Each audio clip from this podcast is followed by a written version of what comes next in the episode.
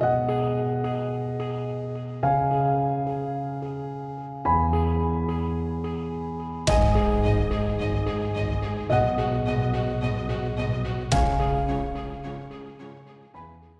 I'm Michael Watson, joined by Sarah Lee, and this is the Influence Watch podcast. As bad and left wing as teachers' unions can be, for some union activists and leftist agitators, the normal normal level of leftism just isn't enough. For that reason, the Democratic Socialists of America, the nation's most prominent far left political group, has pitched a pamphlet encouraging its members to become teachers and partnered with teachers' unions and teachers' unions aligned politicians. What does this mean for your children's schools? Joining us to discuss that and related questions is Rhyen Staley, a researcher at Parents Defending Education. Uh, Rhyen, before we begin, could you tell us, our listeners, about your background and work with Parents Defending Education? Yeah, so I've been with Defending Edu- uh, Parents Defending Education for um, about a year and a half now. Um, prior to that, I was um, in the classroom teaching middle school students, um, and I've spent well over um, a decade doing that. Um, actually, ranging all the way from sixth grade to freshman and freshman at the university level. And then I've also spent about a decade coaching collegiate athletics. So I've kind of had, in terms of being involved in education, I've been from uh, everything but elementary level on up. Um, my wife's been an elementary teacher for over 15 years, so that comes in, and I'm I'm also a third generation educator. So, um, so and then when we talk about unions, the last thing I'd add to to my background is that my dad my dad was the head of the the AFT union rep for his school district in Illinois. So, what what uh, led you to I mean, I don't know. Do you still do you still teach, or did you did you have to leave leave the classroom to go into policy? I decided to completely leave the classroom to come and do this full time. Uh, did did you have a particular reason out of curiosity? Uh, yes. Um, the politics involved in teaching now, the the heavy push for for the some of the stuff we'll probably address today. Um, I guess the easiest way to say is the woke policies, the the equity, um, the uh, I probably would spend about 10 minutes a day actually, or 10 minutes a class period actually educating my students. Um, the discipline, unfortunately, was so awful. Um, you know, and and usually that was my my strength was classroom discipline, and yet um, a number of us still really struggled, even though that was our talent. Um, and so all those pieces just kind of combined, and then this opportunity opened up, and I decided that I could maybe be more effective uh, on a national scale to come and work for for this organization. That's fantastic. So. Right. Take take take your take your experience, what you went through, and put it in a Absolutely. broader context. Yep. So, uh, what then is the Democratic Socialists of America doing with the teachers' unions? Uh, how are they how are how are they getting connected? Well, I think I think the first thing is policy wise, the the teachers and the teachers unions have just kind of you know gravitated towards each other um, even more so than in the past. I mean, if you go all the way back to the 1930s, right, um, there was a heavy infiltration into the teachers' unions. I mean, we have the story of Bella Dodd, right, who was uh, big in the Communist Party USA and, and teachers' unions. So it's not like it's new. Um, but I think in the current atmosphere, the the push for equity, which let's just face it, is a socialist uh, mentality um, you can you can define it how you want, but the the general premise is that we're going to give these you know these kids that we deem underserved or or you know oppressed, we're going to give them more time and resources, et cetera, and take away from the other kids. And so, in policy wise, you know, or in application, what you see is equitable grading. You see things like in Fairfax, Virginia, the the um, the equity policies they're putting into place there, the the um, how they're how upset they are about um, the the um, SCOTUS ruling with affirmative action, right? So all those things um, have have pushed them together. And then I, you know, from my perspective, if you were the DSA, why wouldn't you try to work into the power structure of the teachers union, right? Um, and and as we see from um, that article that you addressed, um, one of the things that I uncovered or discovered too was that they're not only infiltrating from the teachers union side, but they're going after the school board because then they're negotiating with themselves. That that's the classic the classic government worker union. Yeah. Yeah. And so it's I mean when you have both ends of the of the contract negotiations or or negotiating on strikes, et cetera, you can really control um, the direction of things that are going on in your in your school district, and then I, am sure we'll get to um, the bigger picture with the unions overall and, and what they're trying to achieve. So, uh, Sarah, do you want to? yeah, you know the article that you um, just referenced, um, Brian, and thank you so much for coming on.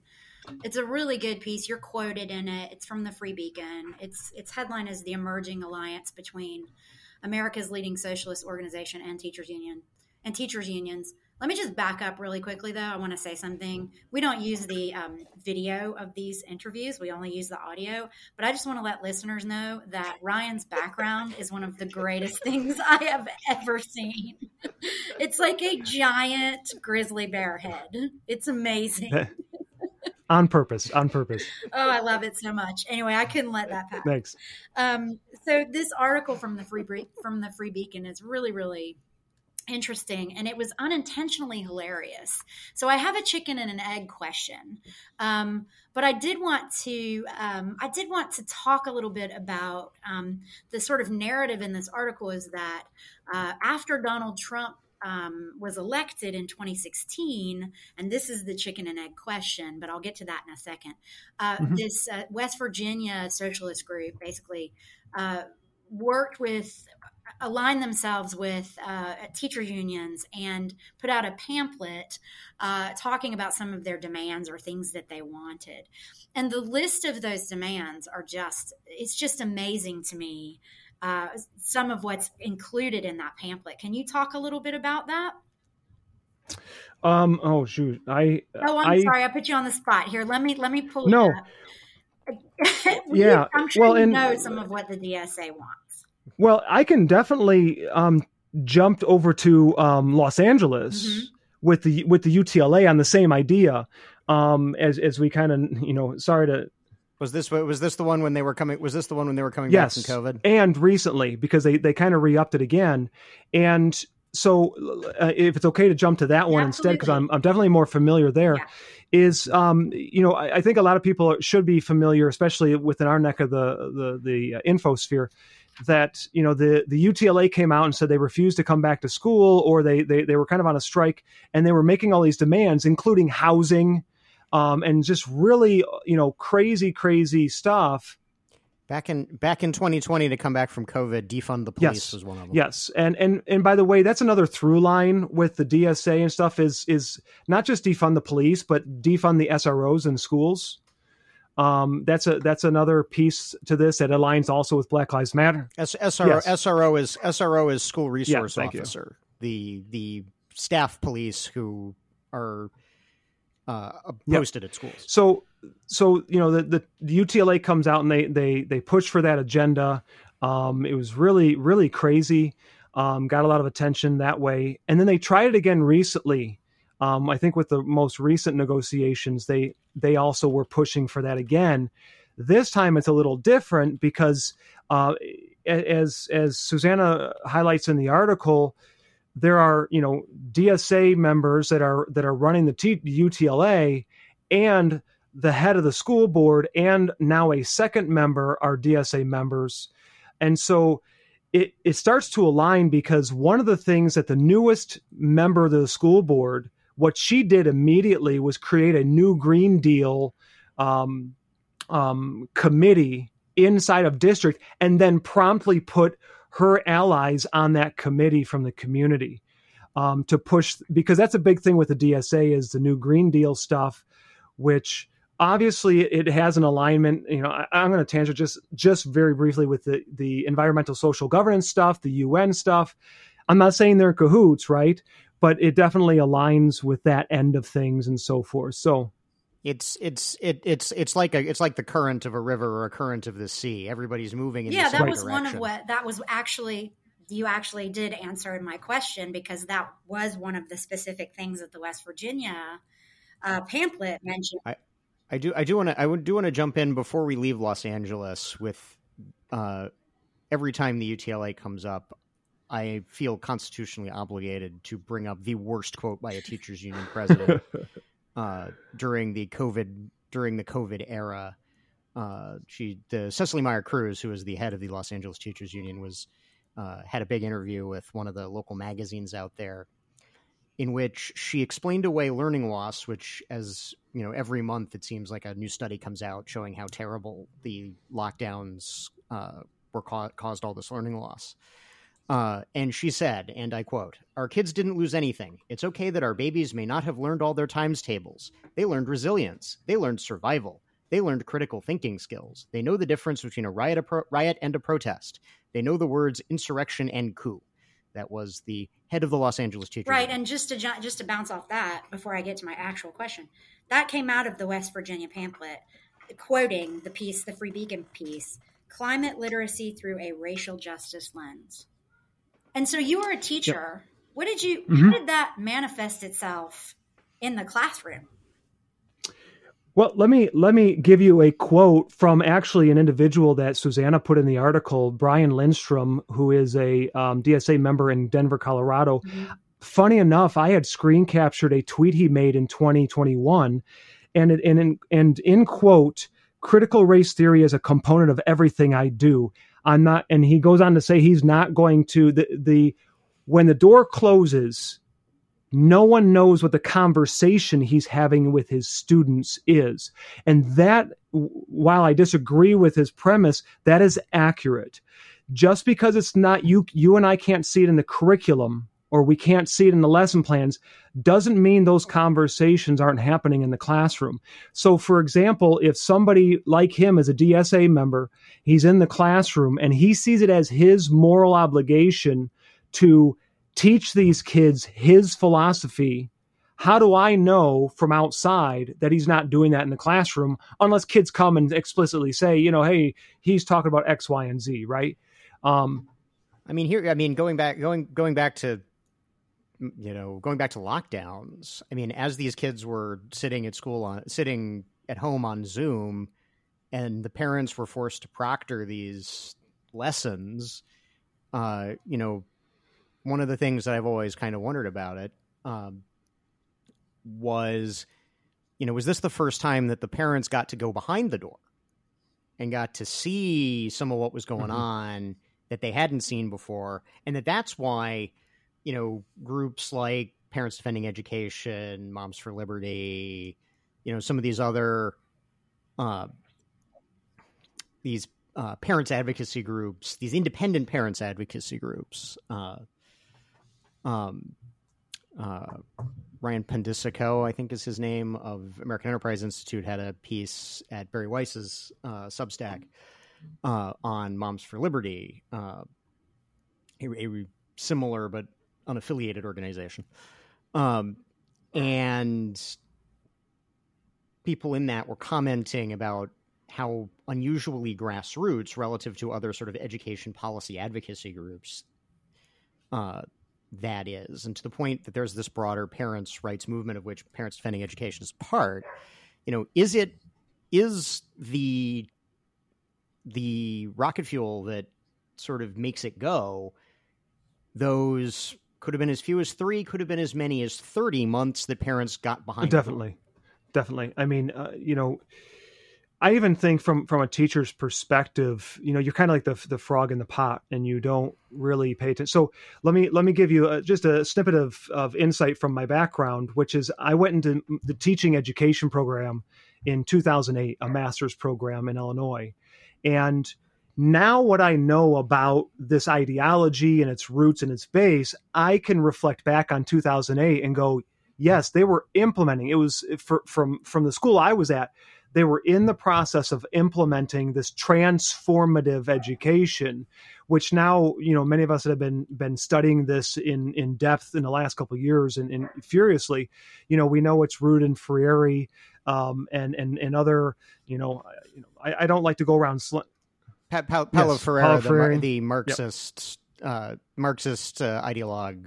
uh, author of Pedagogy of the Oppressed which is I have read as one of the most assigned ed school books. Correct. Pedagogy correct? of the Oppressed is is one of the most cited in education. Um, and so so I've been I've been on the ground floor of that development. Uh, the, my first teaching job at a, at a public middle school, low socioeconomic.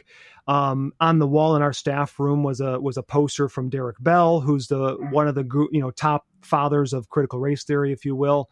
Um, and yet, when I first started, there was still an um, a normalcy to things. You know for example you know yeah we have a lot of black black males that are getting you know getting disciplined but if you need to write discipline you handle discipline. But my principal is also old school so now we have this whole new thing of, of principals. And we did a research report, by the way, for Parents Defending Ed last fall that highlights the money aspect and how these changes are taking place in the schools and where it's coming from. And basically, nonprofits with the mindset of this equity movement and, and racial justice, et cetera, have co opted not just SEL in the classroom, they went after the principals, they went after superintendents in, in their training at the university level. So they went after the university programs, you know, almost like a trickle down type of thing. And and now, you know, if a school hmm. district wants to hire a, a, a, superintendent who's not down with this stuff, good luck. You know, I'm glad you, you know, mentioned because, the financing. That was the question I had, the chicken and yeah. egg question it's a little bit off topic, so I want to jump to it real quick. And then you guys, I know Mike probably has a question about what you just said. But the funding to the Democratic Socialist Group, according to the Free Beacon piece, jumped from something like a half a million since 2015 to 6.5 million now. And so the question I have is, and and the DSA kind of put out this pamphlet saying we need more teachers, right? We need to get into the teaching mm-hmm. profession. Mm-hmm that happened um, very rapidly. Their membership grew very, very rapidly. Is did the membership growth happen as a result of the funding, or did the funding come with the membership growth? That's my question.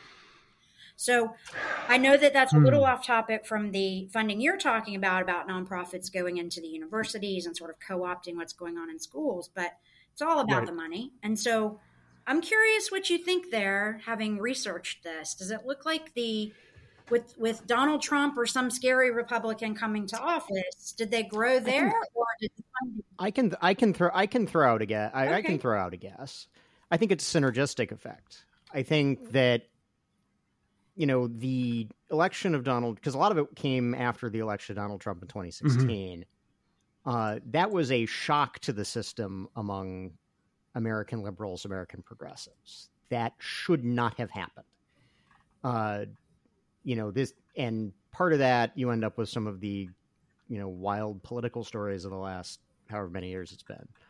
But one of the things that did grow out of it was grassroots mobilization among very far left people who were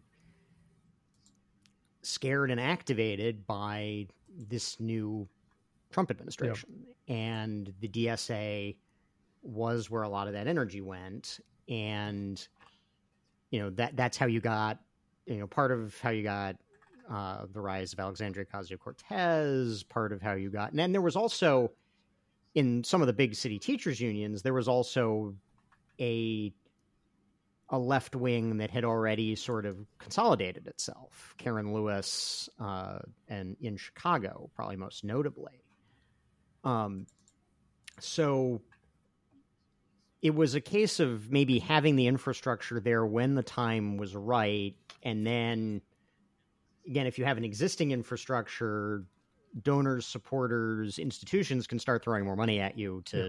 put the the institution you have to work. What do you think? If I can. Do, well, if we can, let's dig into the money thing a little bit yeah. because that's that's actually like my I think the area that I've spent the most time across the board looking at.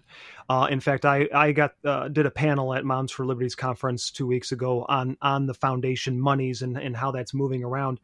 I think to to keep it simple with the DSA in terms of money, because um, I'm kind of looking at their 990s right now, and I'm looking at just a list of potential possible if I didn't really dig into it fully um, where the money's coming from. And the hard thing with some of these groups is it's it really can become a money laundering format um, because what they do, um, I'm going to do a broad overview, not necessarily specific to DSA, but um, you know, Arabella Advisors, which is run by Wyss, which is not as people are not as familiar with Arabella as they are with Open Society and George Soros, but just as much money. And Arabella has sub foundations, for example, New Venture Fund. And New Venture Fund has projects, fiscal projects, which they can hide like money and things. Yeah, we we we sometimes we sometimes use the term pass, pass through, sure. for for groups like for groups like New Venture Fund that because uh, you know, like if I'm I'm the big donor, I'm Wyss, I'm Open Society, I'm Ford Foundation, I'm whoever. I give money to New Venture. New Venture can then either pass it on to somebody else, right. or like you said, they can do a fiscal sponsor project in house that they then don't have to. Uh, they don't have to show any specifics about in their right. So you have all these layers of pass through that at some point some of that money can be hidden. Um, I think I think primarily it probably comes from just you know membership dues. Mm-hmm. Um, and so forth, especially with the DSA to focus on the DSA. In terms of money, I mean, think about this. Coming back to the unions a little bit, is with the the the National Education Association, the NEA, the American Federation of Teachers, the AFT, the Chicago Teachers Union, and then the U and the Union the Union of Teachers of of LA that's a total of $912 million of gross receipts from 2020 alone. So when, when we come, when we, we tie that money piece in to versus grassroots parental rights and parental advocacy groups, there's no way that that we groups have a combined even you know close to that. It's almost a, it's easily like a 10 to 1 ratio if not higher. And and and yet look at the look at the strides. I'm trying to be positive here too right? Look at the strides we've made in putting putting pressure on them to the point where at the NEA convention, part of what they're talking about is how they're going to combat us and what, and, you know, and moving money in that direction to push. And, you know, Randi Weingarten with the AFT, the same thing is that, you know, our movement is really stressing them out to where they're using their resources now to to push their to push harder on their agenda and push back on what we're doing. Well, I mean, speaking speak, speaking of that, you know, you had the NEA. I guess it was last week put out its summer reading list for teachers, and of course, on that summer reading list was there was a couple of books of critical race theory. I think Robin DiAngelo was one of the authors, the uh, controversial race popularizer person, uh, and then of course genderqueer, right the uh, the popularizer uh, person. The the uh, the book that contains that has been challenged in school li- in school libraries because it contains graphic depictions of intimate acts, right. uh, and the NEA is very very disappointed that people are challenging the book with graphic depictions of sexual acts. Uh, yeah, and I want to speak to that just a minute um, in the money. I think the other part of this is that parents have no had no idea of how much money was going into the sort of direction that their children were going to be educated. And and that's what's fascinating. Like and and mike as mike mentioned the you know the books and things like that um, was covid how everybody finally kind of got wind of it. But the amount of money that we're talking about here feeding this this beast is kind of astounding and i'm not sure people understood what was happening. Yep.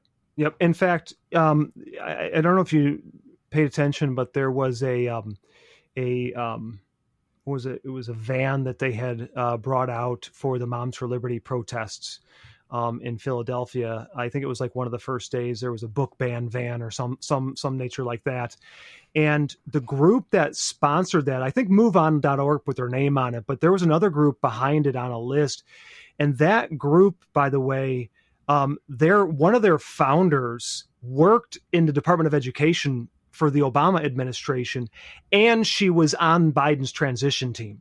And she also was a personal assistant to Randi Weingarten before the Obama administration at the AFT. And so it's it's one of those things where when you start to if you know if you want to do like one of those little little chalkboard maps, concept maps, and you start to map these people out, in the end, a lot of these organizations come back to the same handful of groups. And so, in, in I mean, Biden's transition team, for example, for the education department, had a whole host of AFT and NEA members. and so you know i mean we know that biden you know touts about being the union guy type of type of personality you know his his um his administration so yeah that that's that's that that is what Bidenomics right. is. So it doesn't surprise me, right? It doesn't surprise me when I look and see how many union members are on that list. Um, one of the things too with this money stuff, I I got now this is not data that I have seen yet, but I've I've got it from from a contact um, who who got this information from the NEA conference that the NEA may have lost over 30,000 members in this last year. Hmm. As a teacher, when I was teaching in Illinois, um, I think the law has changed there, but when I taught, I had to pay $1,000 per year of union dues.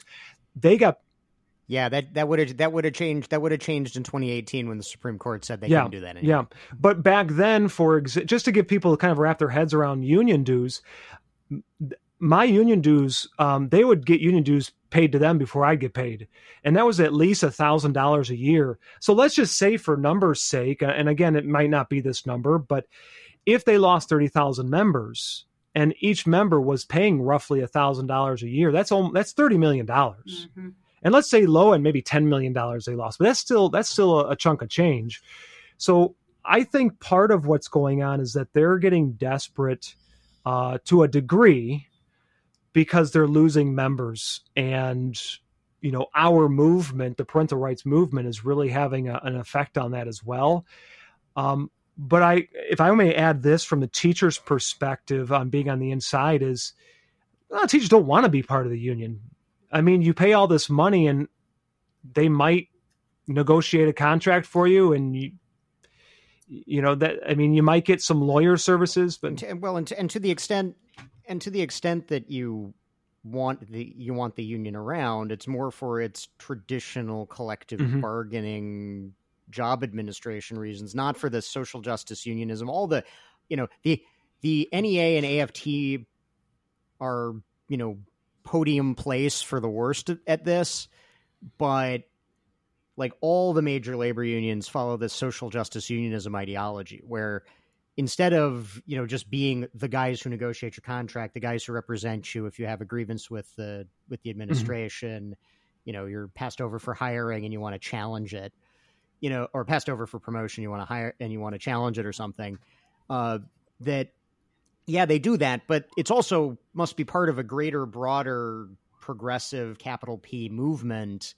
You know, with all the things like the critical race theory, the gender ideology, the, uh, you know, gun control, um, you know, pick a abortion access, pick a right. pick an issue that is doesn't have an economic core even. Uh, and you're going to find organized labor on the left and side of it. I want to, you know, encourage those listening too that from being again being a teacher on the on the inside. Um, most teachers just they want to go to school they want to teach they want to help the kids they're working with um, you know and they want to go home grade papers and be with their family. Um, yes there are teachers in schools that are that are social justice warriors and yes there are a handful that are that are really into the to the you know the union policy stuff. In terms of the unions most teachers are just like yeah we have a rep and that's about it. I mean, that's honest, honestly about it. Um, the last school I worked at, you know, in Tennessee, we have a, a, a, state law that you know critical race theory can't be taught in the schools. Um, and it came up in a staff meeting, and I even had one staff member who's like, "I've never even heard of that term before." So I, I think that's a perspective I want you know people to kind of walk away with. Too is that don't just assume that all these teachers are all on board with this stuff. Yes, some districts might be worse than others in terms of the amount of population, but in the end, you know, a lot of teachers just they want to teach the kids how to read. They want to teach them how to do math. And they're actually getting handcuffed by these policies that are not working. That's optimistic. I'm glad to hear you say that. And I think that you know, hearing you say that, and I, you know, you have the practical experience. So, and and I have friends who are teachers who have said similar things. It's very, very encouraging to hear that, and it does, I think, speak to how sort of powerful some of these interests are that they can go in and co-opt an entire industry for their political desires. Yeah, and, and if I can zoom out, just kind of as we kind of get, I think we're gonna get close to closing here, but to zoom out, I kind of started. Yeah, I kind of started with uh, alluding to this. Randi Weingarten has explicitly talked about the idea of community schools. And what I want people, I, I mean, I don't get too deep in it because there's a lot of working parts to it, but basically think of it like an Amazon hub, but your child's school is the the one-stop shop for all of these services and the union Randi Weingarten and these real activists are the ones that are going to get to pick who are the stakeholders in charge of these things and you guarantee you it's not going to be at least parents that are going to be for these things. So, for example, um, if you if you noticed yesterday, there was a, a big piece. We released a report on Seattle Public Schools where they had um, one of the high schools and middle schools had a school based health clinic, and at that clinic they were offering gender affirming care. Well, part of the community schools is having these healthcare clinics. By the way, I'm sure Planned Parenthood wants in on it because AFT has been aligned with Planned Parenthood. And so that's the goal with like that's just one sliver but that's the goal is to put these health clinics inside of schools and don't forget that over you know over a thousand of these school districts have policies that if a school transitions a child they don't have to tell the parents about it so at this seattle school district they don't have to tell the parents about these transitions and they're offering this gender affirming care and so that's what the community schools are going to end up being and I didn't know this till recently, but the AFT has been moving away from just teachers, and now they have they've they've gobbled up a nurses chapter in Oregon, for example. Yeah, mm-hmm. nurses, nurses, some other government workers. So I'm pro- I'm sure the number one reason is improve their ranks, right? Their numbers and so forth. But but imagine that you're you're yeah. So right, right. So that's just a zoomed out picture of of what what they're especially Randi because Randi's talked about it. So we know that that the AFT is behind the move for community schools and it's well funded. By the way, um, Jeff Bezos' ex-wife, I can't remember her name off the top of my head, has donated hundreds of millions. Yep, MacKenzie. Ma- yep, MacKenzie and she's Scott. donated large millions and millions of dollars to this, and, and and there's other nonprofits involved in this, et cetera, et cetera. So it's there's a lot of push from the top, and then of course you get the activists from the ground level inside the school district pushing for it and and that's what that's what I think um, what it looks like in the end. I'm not sure, but that's kind of part of the goal here. All right. Well, uh, Rhyen, please send uh, over to us uh, anything that you would like us to put in any of your uh, or Parents Defending Education's research that you'd like us to put in today's show notes. Uh, but before we let you go, is there anything that you guys are working on that you'd like to promote? Yeah, um, but we're just about ready to release it. Um, but there's something we do have a very big report coming out next week that actually has some level of international connection that um, is going to be worth right. looking into. And then, um, you know, we, we, we, so. Well, so, so give it, give it, so give give us the web address yeah. and we'll tell, we'll tell our listeners it's, to watch uh, www.defendinged.org. And that's where you can find, we have a, a beautiful, wonderful map that pinpoints all of the school districts that have issues going on. We also produce reports. We have resources for parents, um, like for example, how to file a Freedom of Information Act, et cetera. So, um, and then you can you can reach us um, at info at defendinged.org. Um, and we'll respond. Whoever is appropriately will respond to your email if you want further information on something. All right. Well, thanks again to Rhyen Staley of Parents Defending Education for joining us. That's our show for this week. We encourage our listeners to subscribe on Stitcher, Apple Podcasts, or Spotify. And if you have subscribed, thank you. And please leave us a five star rating. Those ratings really help us find new listeners, especially if they come with a positive review. We will see you all next week.